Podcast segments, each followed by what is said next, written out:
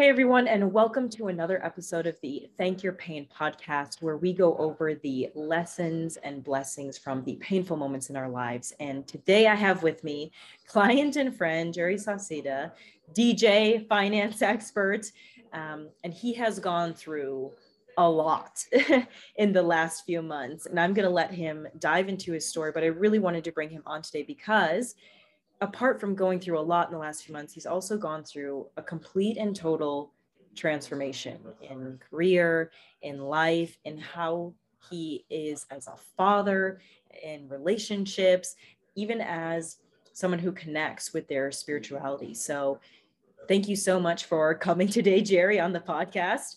Um, can you tell us a little bit about yourself and then we can dive into your story?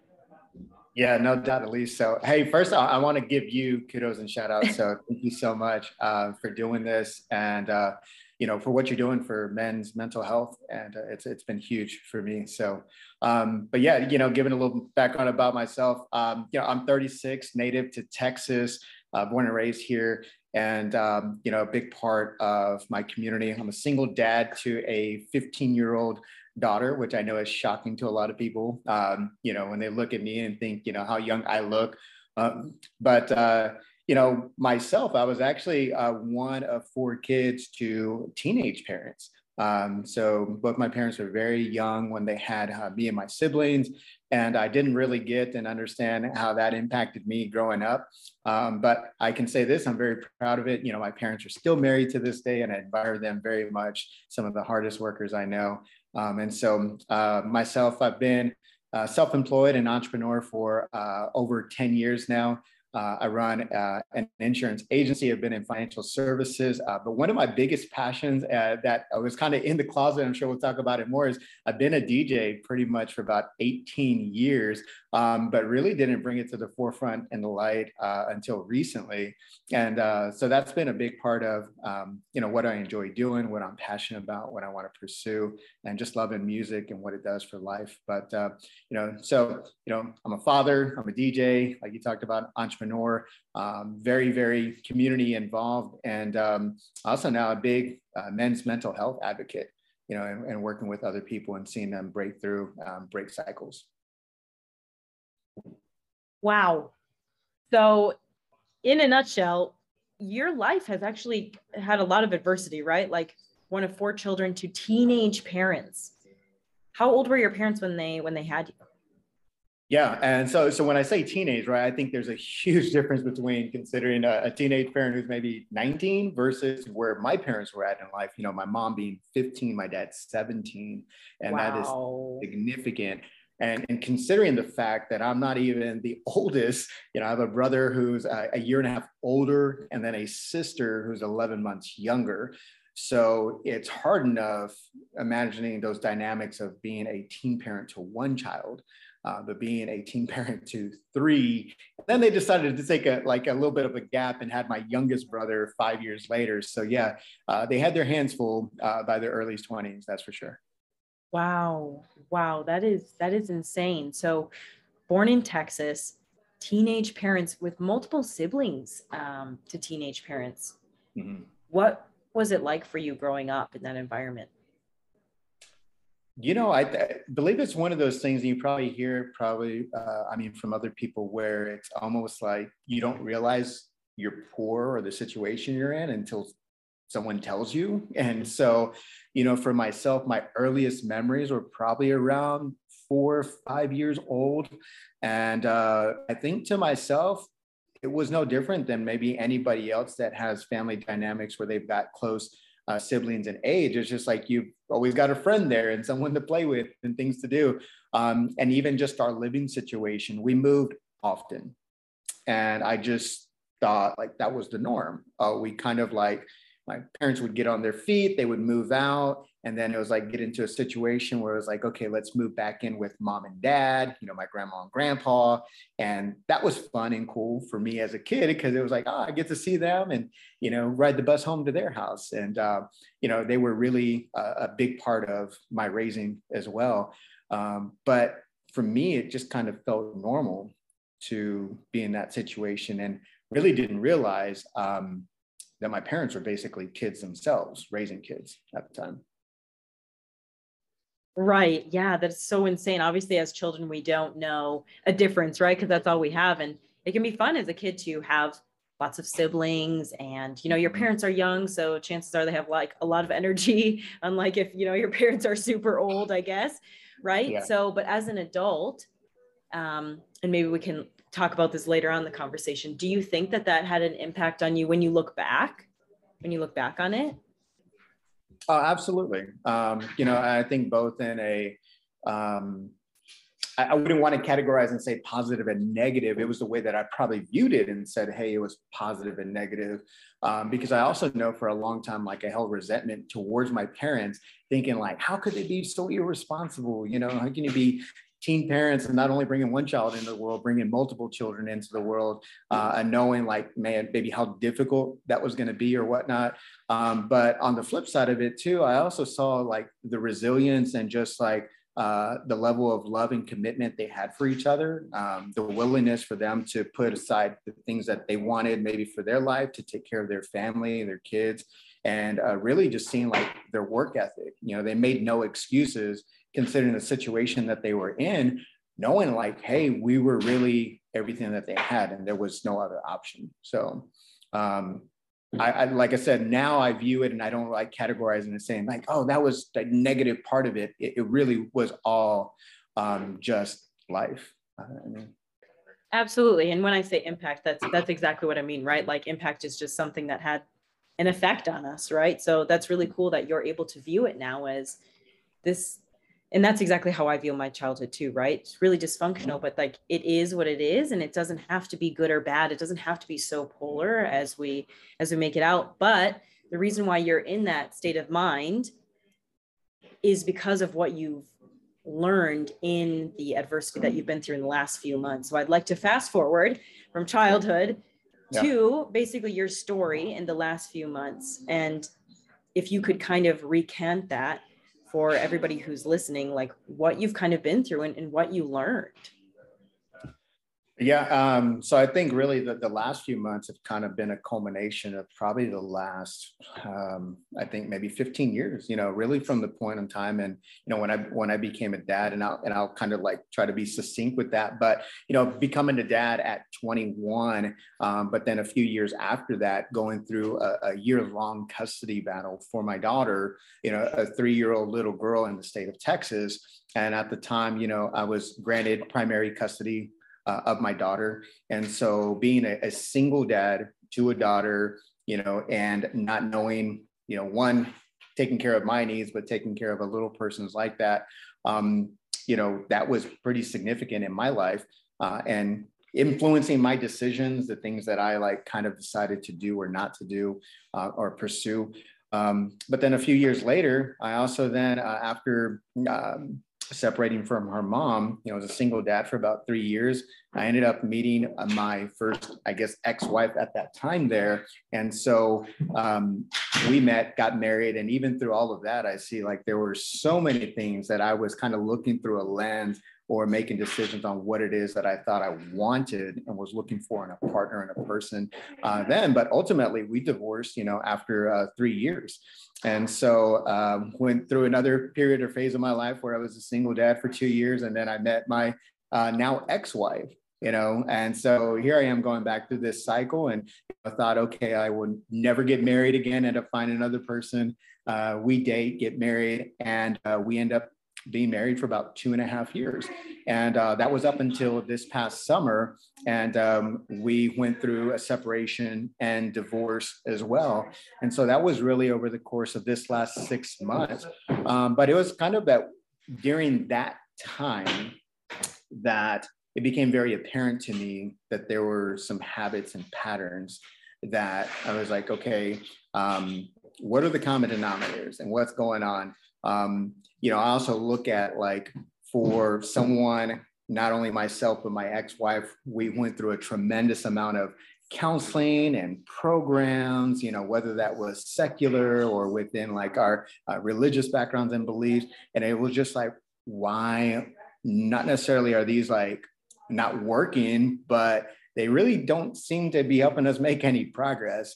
Um, and so over the course of the last six months, you know, I've just gone through a major, major paradigm shift in so many things in the way that uh, I view them, have experienced them. Um, but now I think having better awareness of not only how I experience them, but the way that I'm allowing other people to influence that experience. And it's been on a lot of different levels. Um, you know, so some of the things that I, I went through was, first of all, just struggling with this major identity crisis. Um, and I was carrying that out in so many different ways, right? Of like who um, I, I thought Jerry needed to be or was supposed to be in terms of being a, a husband, uh, a provider, a father, um, you know, as, as a Christian, you know, and uh, how they should serve or be a part of the church and the community. And, um, you know, as I even like tried my best to carry that out, yet within me, my conviction or, you know, being genuine to myself, I was like compromising all of that. And I could feel that. And I knew that. And it was like trying to like just be like a, like a split personality, someone out in public, someone at home, and even someone away from my, my wife or spiritual leaders, my community, my, uh, you know, people that I work with. And so, um, wow. So do you feel like you were like wearing like a mask? Like you said, you talked about like two identities, like which, which was your, were you able to be authentic with any of them? No, and and so I would say so I would agree, and I would say this: it was multiple masks. so uh, you know, it was really like you go into a different environment and like, what mask do I need to wear here? Um, you know, what do I need to become to be liked by this individual, this group of people, uh, or to connect in a way where I'm going to be accepted? Right. And so, yeah, I think the best way that I could put it is I've really had this like chameleon like personality and i had kind of like grown into this like understanding of like oh but that's such a good thing because i can connect with so many different people. Uh, and i think especially as, as a professional in business it's like oh you know you, you got to network you got to build relationships you got to find uh, common interest you know amongst so many people. However like i didn't see to the extent and, and what it was doing as far as who i was as a person and carrying all those masks that's so insane. So, what was the one moment then where, you know, if you're going through your whole life like this, switching masks, and at some points you're like, this is a really good thing for me. What was the one moment that you're like, I, I things need to be different? Like, I can't wear this mask anymore.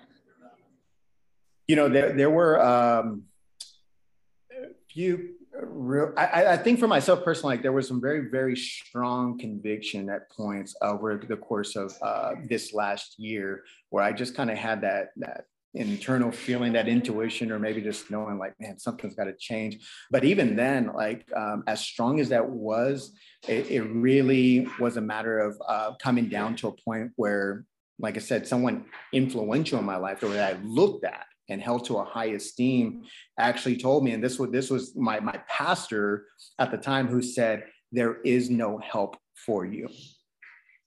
And that was a major turning point for me because i think for the first time uh, like i said my my conviction my personal belief was like i didn't agree with that.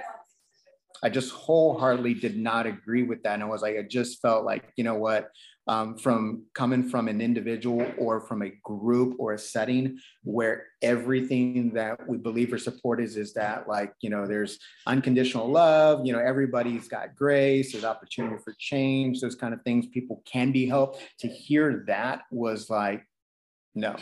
And uh, and i really just kind of felt like um, almost in a and, and i've had to like get out of this thought process of feeling like being selfish is a bad thing. Because when it comes to taking care of yourself just like it sounds is take care of yourself. And so um, being able to take that moment and say okay i cannot depend on someone else to try to lead me to answers or change that only i can make. That is so so powerful. And it sounds like that moment was almost like the straw that breaks the camel's back to you holding up the facade of your life. And just to give um, everybody who's listening some context, not to share your story too personally, but you know what Jerry just kind of went through with us is that he grew up in this environment that you know he really loved he didn't think was abnormal as a child um, but created this dynamic where he felt the need to be a chameleon and to wear these masks and after a while it started to it sounds like started to weigh on you right? You've had a divorce already at this point a separation from you know your child's mother and now going through a third divorce trying everything in your power to make it work you know counseling um, religious groups and really relying on the church to be of support. And when you asked being told there's no help for you right? Like I, I can only imagine the feeling of that moment where you just feel like oh my god there's who is on my side mm-hmm. right? If even my pastor is saying this to me like what is you know like what's left for me? But you had this conviction within you that said no like i have to find. So then at that moment at that point what did you do right? Where did you go? Yeah. You know i think it becomes one of those um it's almost almost like a child like i have a, a niece that's three years old uh, right now and you know they they ask questions and then they just keep digging and say but why but why but why you give them an answer and it's just like that's not good enough. I just need to get deep, dig deeper. And um, it, it almost became like that for me in having that moment and just really looking at it from um, being so open-minded in a way where I was like, you know what, I, am not going to restrict myself to just saying, you know what, um, this one particular belief system or this one book this one school of thought. Like it's got, I have to fit myself in one of those to figure it out. Because what happens when you don't? Like, and that was kind of my thing. And so it really just became a, a place of like, you know what, I, I'm really open to allowing myself to be fully exposed. And the thing when I'm fully exposed is like, you know what, like every option is on the table. And um, at that point, there were things, I mean, that were happening in, in parallel. Uh, part of that is we had had our first consultation i think it was like march timeframe. And it was in may that me and my wife separated and all this stuff fallout was kind of happening with those leaders and going through this conversation of like not having help and what do you do from there um, but there was enough that was set in motion for me to know like you know what um, what are those next steps? And i think through some of our conversations and even and and just kind of again personal conviction was like now having some difficulty of like well who can i trust then? Or what can i trust? Because if i felt like that was the thing to do before and it led me here then where do i go now. Um, and so I, I, kind of I kind of applied, you know, I think a lot what I what I've seen in business and you talk about like success leaves clues. It's like, okay, who's been there before and seems to have gone through it and, and broken through it. And so, you know, I reached out to people that um, I had connected with that I knew part of their stories and whether they had gone through, um, whether it was like infidelity, whether divorce, you know, they um, were raised in maybe similar situations with uh, uh, young parents or just the dynamics of their family household. And, um, you know, there were a couple of those people that um, I reached out to. Um, and not only reaching out to them to because I knew their testimony, but I finally decided to be vulnerable and transparent with where I was at because I had some of these people there all along. I just was not allowing myself to be that person with them. And it's as that came out and I shared that, you know, um, the ability for them to be able to like provide some coaching or guidance. And, and a lot of it was not even giving advice. It was more just pondering or providing more questions, you know, helping me come to a lot of the answers that were already there like within me. And I think it was just affirmation, right? Affirmation of that conviction. And so that's kind of the route or avenue that I looked at it was like, man, I saw that people, okay, they've been in similar places, they're still here today. What did they do? How did they break through that? Um, and then getting serious with, you know, um, for me, personal accountability, I hate. I, I, love coaching, but I hate criticism, right? And so, um, you know, that was something that was a huge help with our initial sessions was really having a level of like, hey, if I need to know that you're willing to put in the work. And if you are, like, here's some of the things that need to be done or taken care of. I'm not going to tell you or can't do it or can't feel for you, um, but I'm going to be there. I can provide some guidance, give some structure, some discipline or accountability around that. Uh, and that was significant. Wow. Wow. So you went through this journey of you know the the things the structures that you had built in your life the identities that you had taken on now falling away, right? You're going through this divorce, you're having this now what is turning into an identity crisis, right? Like, who am I if these masks are no longer working for me? So you're in an exploratory phase of like, who's been here before? What lessons do they have? And I love how people were not necessarily giving you advice because at that point in your life, you were still in the old mindsets, right? Of like the mask. So if I take their advice, I will adopt, you know, this other mask, but you were forced to start thinking about yourself in an authentic way. What does Jerry want to do next? Who is Jerry actually? Right. And I think that is so, so powerful for people who might be going through similar things right now, like a big maybe career mm-hmm. change or a divorce themselves, or like, you know, the classic midlife crisis where we just we're different people, right? Like as people, we are bound to change, but nobody wants to accept that, right? Because we've grown so attached to our labels and our identities. And once that starts falling away, we become very afraid. And that's something similar that you experienced along with our coaching, right? As all these identities are fading away. And for you, it was everything, right? It was, it wasn't just one aspect of it. You, it wasn't you just got a divorce. It was like you switched churches and you got a divorce and you changed your friends and you started becoming completely different than who you were pretending mm-hmm. to be and that can be so, that would be scary for anybody right yeah. so we we had to go through also fighting the fear and how did you do that how did you fight the fear and and surrender into who you were meant to be right because you did it very quickly Yeah. so I'm, I'm, you know, even in just hearing that statement, like fighting the fear, is probably feeling like people are like, okay, like it's me against the fear. And at this point, like, it, like again, that was one of those paradigm shifts where I was like, I'm not wanting to fight the fear. I want to press into the fear because like that's for, for myself and i saw that and maybe other people can relate to that it was like i saw my tendencies is like again i didn't want to deal with accountability you know i didn't like discipline I kind of just like do as Jerry's gonna do, but then I got to deal with my consequences. I procrastinate and put things off. Now I was like, you know what? It's it's not like that's not gonna happen. So how does that change? Okay, well then I'm gonna like press into that fear. And it, the thing is, it started with like the smallest of victories, of like, okay, let me confront that. Let me deal with that small thing and then you know what i can i can build off of that so one it really had to go through that shift of like you know what i'm not avoiding this anymore. I, am just not, I'm not going to avoid it anymore. And, and, regardless, and that that's the thing is that like that was so hard because that also meant like, you know what, well, then maybe people aren't going to like that. People aren't going to accept that. Maybe people aren't going to love that person. You know, maybe that's going to uh, affect my income, my business, my livelihood. How's that going to affect my relationship with my daughter? All of those things, which However, that's exactly what needed to be dealt with.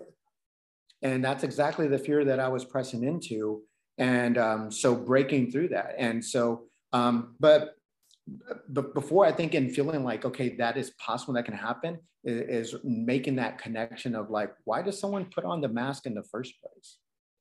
You know, what was it for me? Like, why, what was the mask allowing me to be and and and and what was the mask getting from other people that I really generally the guy behind the mask I was really asking for. I really really wanted. And that was the thing is, and, and the thing is, I just I wanted affirmation. I, I wanted to be loved. I wanted to be accepted. And and you know, and even through the work that we did was understanding and seeing that, you know what, that came from uh, so deeply rooted or back into my childhood of now connecting and feeling like, man, I verbally have never heard my parents say, I love you. until like my mid 30s, literally at least. And it was like, how difficult was that? But, but not only that, but now as I'm working through and feeling like, okay, how I define and look at a man or a father, and there's probably many other men, maybe they've heard this is like, I don't know, as, as a young kid, what I associated with hearing like my father and the resounding statement in my mind is like, wait till your father comes home because I would get a whooping for all the bad crap I was doing all day, right? And so it just had this negative connotation. It was like, man, I never look forward to seeing my dad. I, I didn't associate anything positive coming from him. I didn't hear any positive affirmation from him. I never told like, I'm proud of you. I love you. I'm going to be there for you. Um, you know, I was working seven days a week from sun up to sundown. So not a part of any school events, any sporting activities, any of those kind of things. So now here I am wearing a mask. I was like, maybe this is going to be the mask that people will say, like, man, I like that guy, Jerry. I'm proud of that guy, Jerry. I accept that guy, Jerry. I'll do business with that guy, Jerry. You know, and it was going to get the the result that I felt like was going to like fulfill everything. So I think once I made that connection of like, you know what, like the mask is getting poured into, the person isn't. I was like, well, then screw that mask. And, and you know what? Like, and I'm going to be completely open and pressing into the fear. And part of that fear was then, what if people don't love Jerry? But more importantly, and I think for the first time in my life, like Elise, was, and I shared this with you months ago, is was getting to the point of saying, you know what, I love me. Man, I love Jerry. Like I love this person. And the thing is, it's not easy. It, it's hard. Like I, I, I also love that I know like there's days that I'm like, man, this sucks. I don't want to deal with that, or I still have, you know, habits that I deal with, or still get in my head, or, or whatever the case might be. Eh, but now I'm like, you know what? Like it's not dependent on another person or an environment. And that really was a matter of like pressing into the fear.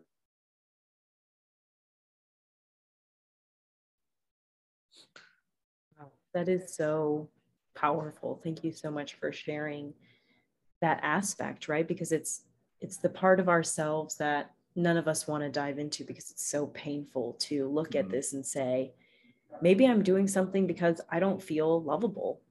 Maybe I'm doing something because I just want to be seen or accepted or appreciated. And the fact that you, you know, like we don't, you know, we don't have to say our parents are horrible people or we're judging them or whatever like it just is what it is but to deny that it had an impact would you know be crazy right it does have an impact and mm. so you going into the world and, and now being able to look at that and make that connection you can finally start to heal that and and apart from you just trying to gain love from other people you actually understood that wait like maybe i'm just not accepting myself. Maybe I'm just afraid that who I am is not worthy enough, right? Making right. that connection to dad not being home or not coming to the events.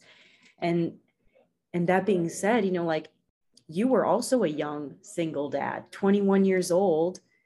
How do you think that, you know, having this mask and everything like that affected you as, as a father?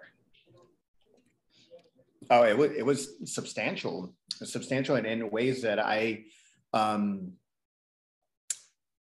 up until probably yeah these last few months that I didn't quite see just how detrimental it actually was into the bonded relationship that me and my daughter had or the development of that. But then also I feel like in um, that I was creating or feeding into like kind of that generational definition of like what's a dad supposed to be?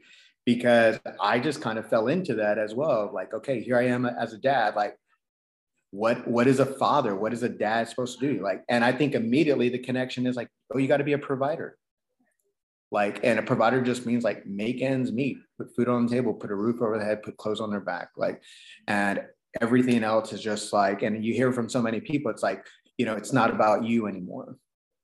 Well the crazy thing is as it's like we talked about being selfish and self-care. The more that it's become about me and me taking care of me just like we talked about the analogy when you're on a plane you know you put your mask on first and then you put on your child. It's like the more that i pressed into my own fears taking care of myself and mentally relationally financially physically that is actually spilled over then into now um, how my daughter sees me as a father. And i think the way that she defines like okay that's my dad you know but before that, it was kind of really like again falling into that whole um, you know stigma of what's a dad supposed to be according to society, according to Americans. Oh, you're supposed to go work a nine to five, Monday through Friday. You know, you've got to, you know, pay the bills, do all those kind of things. You you're just not um, verbal and vocal. You're not sentimental. You know, and all those kind of things that come along with that. And yet, all the time, like they just had this conviction within me. I was like, that's that's not who I am.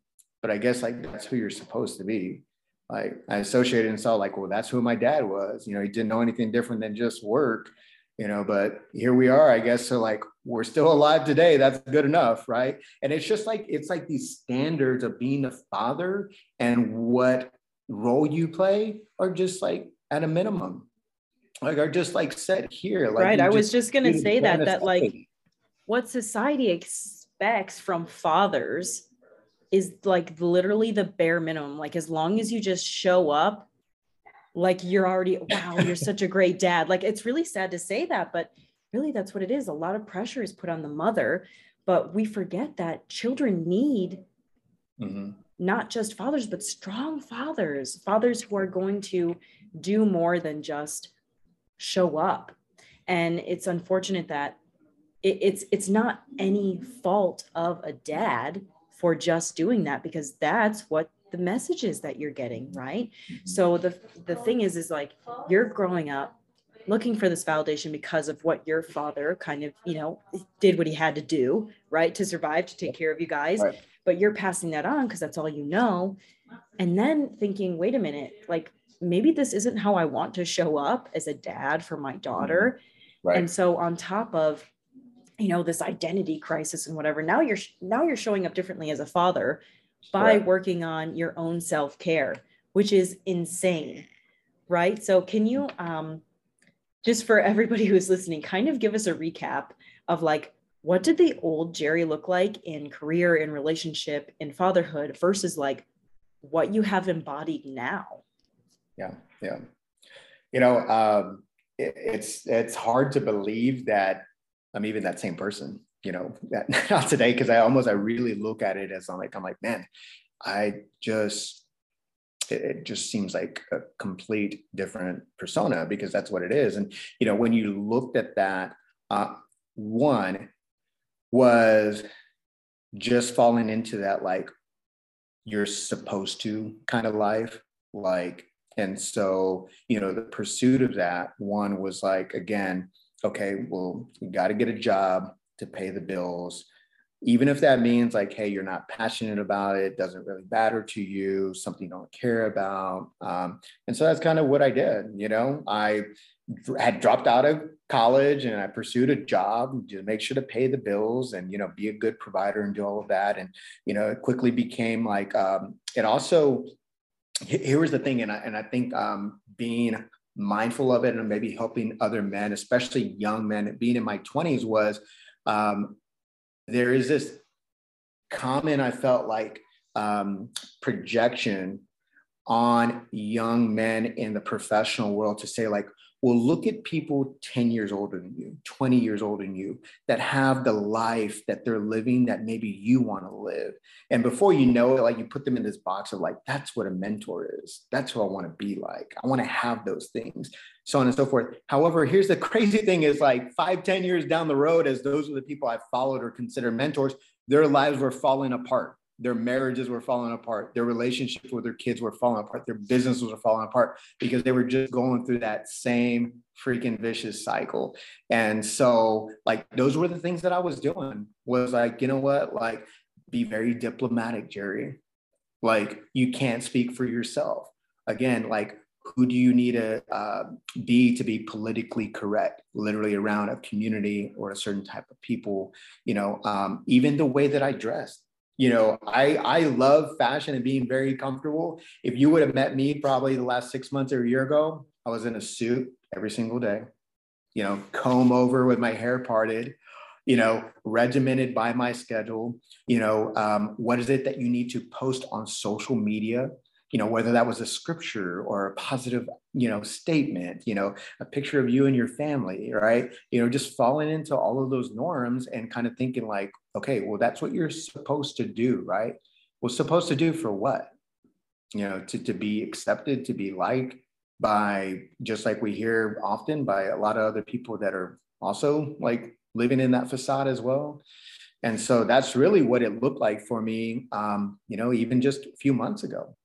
You know, um, the way that I carried myself, even in uh, my friendships, you know, the relationship with my daughter, you know, I couldn't be vulnerable and open because you know what, Jerry it was considered and looked at as a leader, and, and leaders aren't weak. Leaders aren't transparent. Leaders aren't open. They're supposed to lead by example. You know and leading by example means that you know you're you're out there producing you're selling you're making money you're making moves you're doing things and then it's like you know but yet you have some of the poorest quality of life possibly.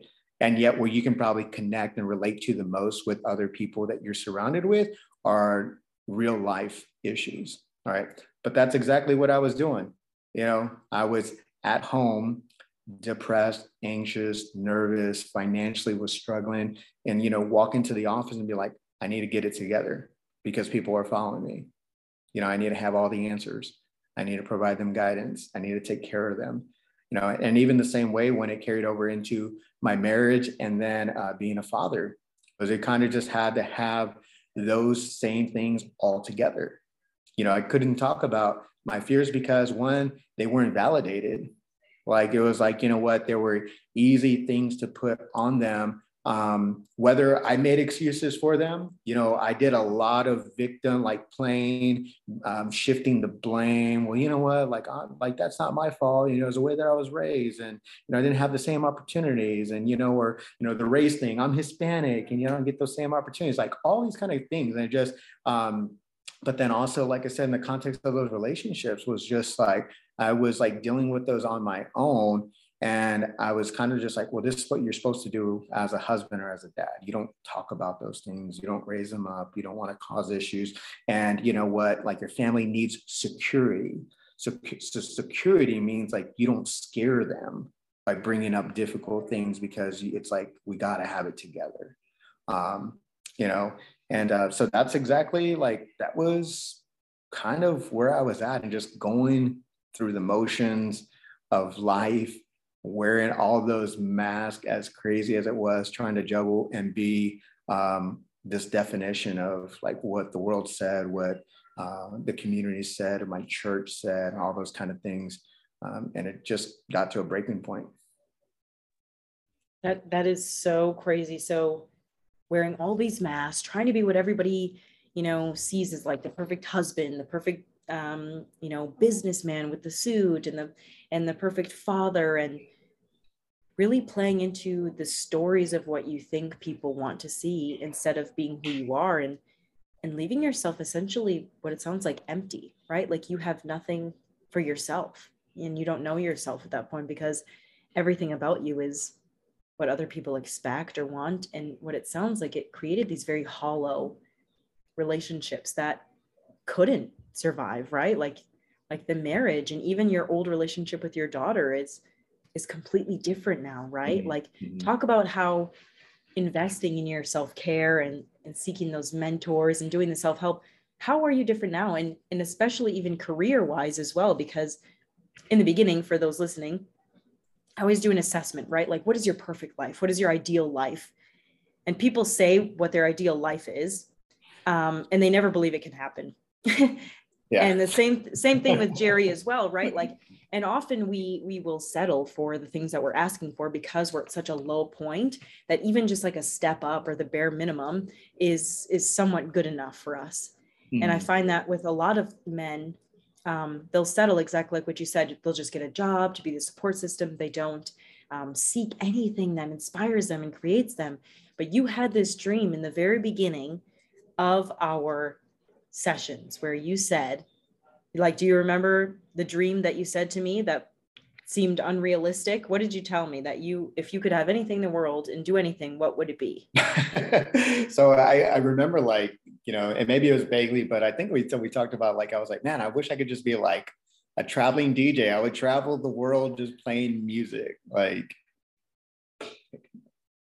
and DJing at that time uh, was not something you were doing because you were going to church three times a week, and and you were afraid that if people saw you doing music, it would not work well for your career, for your marriage. Mm-hmm. Is that right? Yeah. Yeah, absolutely. And and I think they just you didn't associate or take someone seriously that was like that's what they do. You know a dj plays music you know like i can't take that person seriously. Like that's um how they make a living. You know that's that's a good husband or father you know like are they providing for their family? You know is that is that a real job or business you know or things like that? Um you know even like the way that i guess like i would dress and carry myself you know I, I would i used to like wake up in the mornings and i would look at my schedule look at my calendar and be like who am i going to see today? What do i need to wear for them? Literally. Now i wake up every morning i'm like what am i going to wear for jerry? What am i going to wear for jerry? You know? I can um, remember the start of your journey like and you know you did this bit by bit. It's not like you just changed in one day but watching you overcome these old mindset beliefs and patterns and make these shifts started out small for you. Mm-hmm. they were small but they were significant right? Because you started making moves for yourself. So it's right. like you had this dream in the beginning. I want to do you also said something with fashion right? You're like i would love to be in fashion yeah. love to be traveling dj and for you it seemed ridiculous. It seemed like a dream. It seemed like maybe something you could do as a hobby.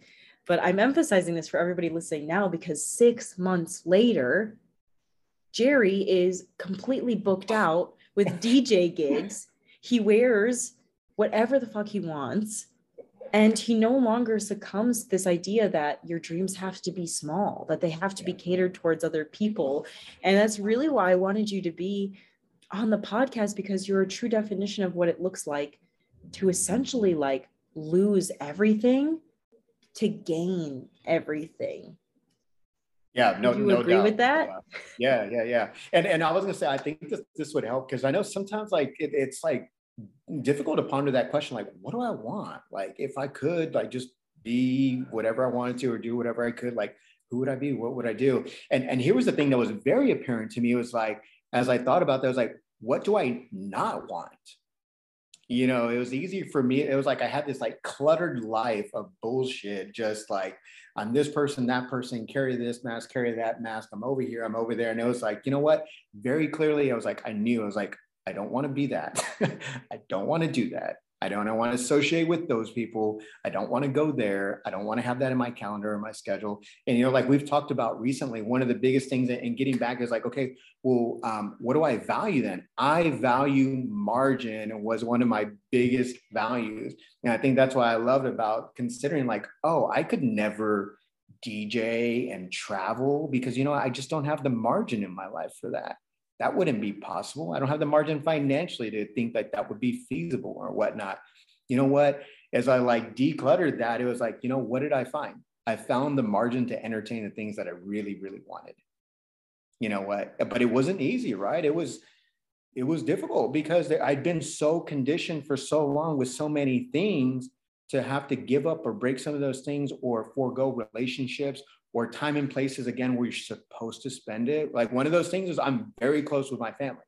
We all live in the same small town here, my siblings and everything, and we see each other all the time. And I was like, how's my family going to feel if I'm not spending the same amount of time with them all the time?